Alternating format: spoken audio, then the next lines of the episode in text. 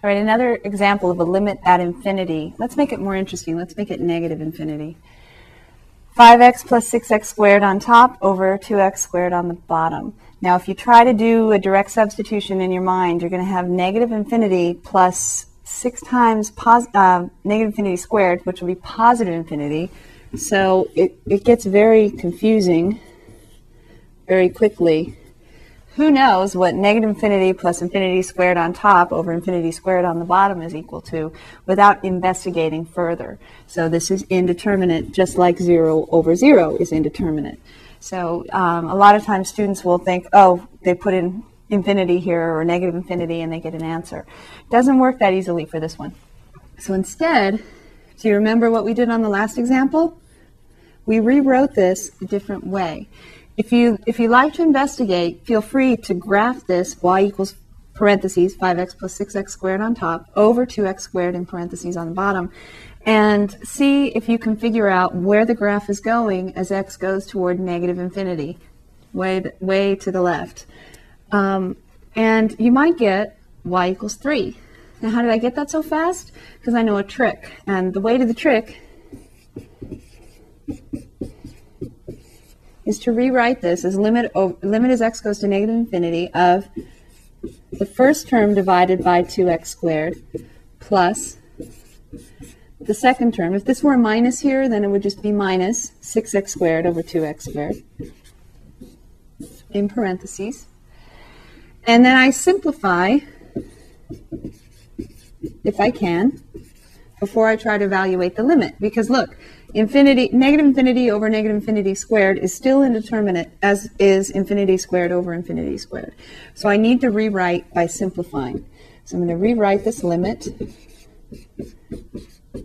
And I have 5x over 2x squared is 5 over 2x plus 6x squared over 2x squared is 3 because x can't be 0 from the original function.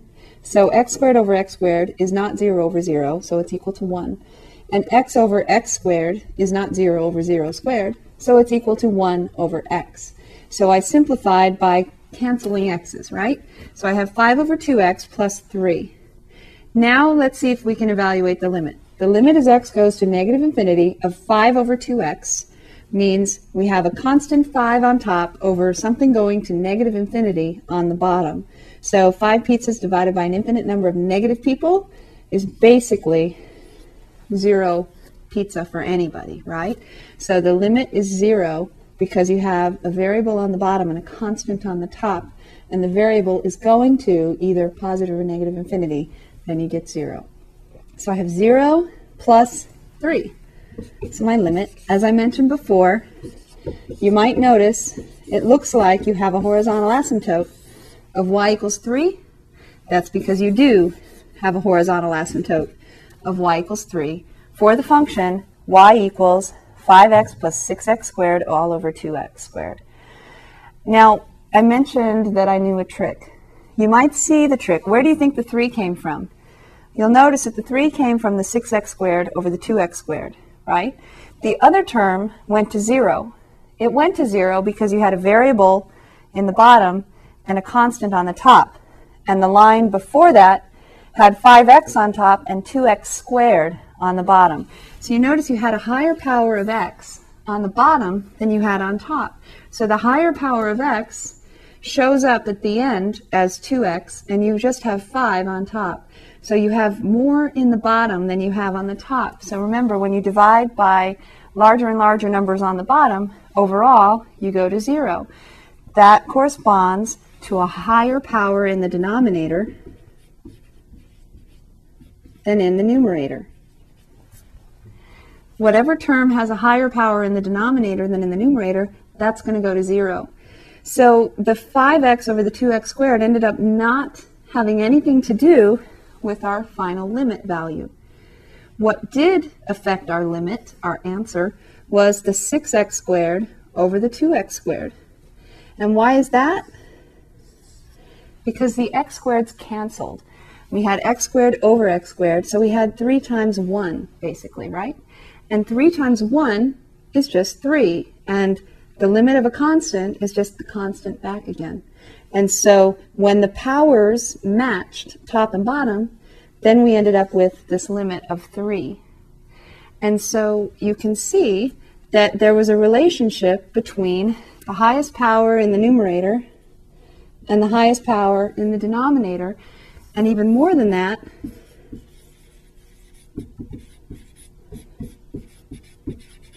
the leading terms. Now, I apologize if this looks familiar to you. I hope it does because it was in section 1.7. You have the leading terms of 6x squared on top over 2x squared on the bottom. And that reduces down to 3, and that's your limit. Talking about it in terms of like real life or realistically, if x is going to negative infinity or positive infinity, does adding 5x do much to 6x squared? The most powerful term in the numerator is the one with the highest power. Just think of it that way. The highest power is the most powerful. So the 6x squared is the one that really affects the long run behavior of the graph. The long run behavior for very large x values and for very negative x values, x going to negative infinity, 6x squared is the most powerful term. That's why it's called the leading term. It leads the way in terms of where the graph is going. On the bottom, the 2x squared is the most powerful term. It's the only one in this case, but as you'll see in the very next example, you can have more than one term down here, and then you cannot do this technique. So the 2x squared compared to the 6x squared, they're kind of equal in power, right? Think of it in terms of the military. They have equal rank. So they cancel each other out, and what's left is 6 over 2, or 3. So let me show you why you need to do it this way as opposed to just always dividing the denominator into the numerator. I mentioned that you can't you can't always count on being able to divide the denominator into the numerator. Let's take the very same function except we're going to add 1 to the denominator. Actually, I'm going to subtract 1 because it makes it more interesting. If you look at the graph, I don't need those parentheses, but I can put them. If you graph this, where you put parentheses 2x squared minus 1 in the denominator, you're going to see that changes your, your short run behavior. It changes your vertical asymptote.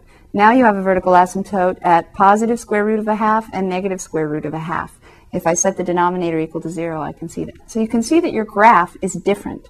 This is a different function from the one we just looked at. It's also different because I could divide the 2x squared minus 1 into each term. Don't write this, just watch. If I, if I divide the 2x squared minus 1 into each term,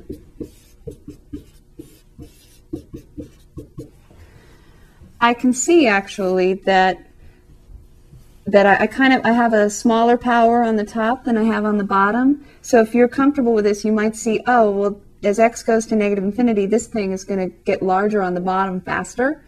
Kind of like food supply on top and number of people on the bottom. If you have more people, if you have people growing faster than food supply, over time you're going to run out, right? So you have a faster growth in the bottom. So over time this is going to go to zero. But over here, this minus 1 might throw us off, right? We can't just cancel the x squareds. I know you might want to, but we cannot cancel x squareds because we have a minus 1 here. There is a technique that you might have learned, which is to divide top and bottom by x squared every term, and that'll work for you. This book doesn't teach that, and I think in the long run, it's, it's most useful for a specific kind of problem. But in general, I think it's easiest for students to instead look at the fact that our leading terms, and again, don't write this because I'm going to start over the way you would do the problem. The leading terms are right here, 6x squared and 2x squared. Those cancel to 3, and this goes to 0. So you can see that you, you do get 3 again. But let me show you a different way. This is a different function. And I can't just divide the 2x squared minus 1 into the numerator and solve the problem. I can do it, but it doesn't help me that much. So instead, what I'm going to do is I'm going to look at the leading terms. And the justification for it is right here. As x goes to negative infinity,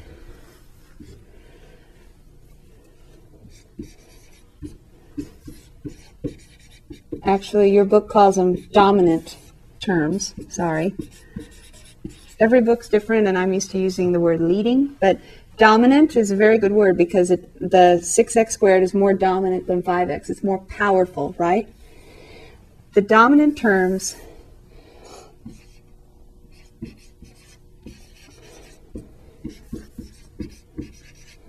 are the terms that determine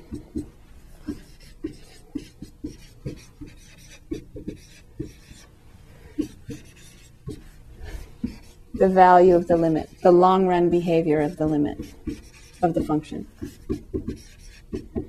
As x goes to negative infinity or positive infinity, so let's write as x goes to positive or negative infinity, the dominant terms are the terms that determine the value of the limit.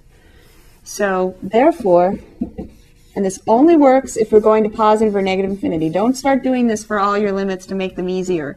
Only the ones that go to positive or negative infinity. The limit as x goes to negative infinity of 5x plus 6x squared over 2x squared minus 1 is the very same limit as the limit as x goes to negative infinity of the dominant term in the numerator over the dominant term in the denominator. And what made it dominant in the numerator was having the highest power. And in the denominator, the term with the highest power was 2x squared. So the terms with the highest power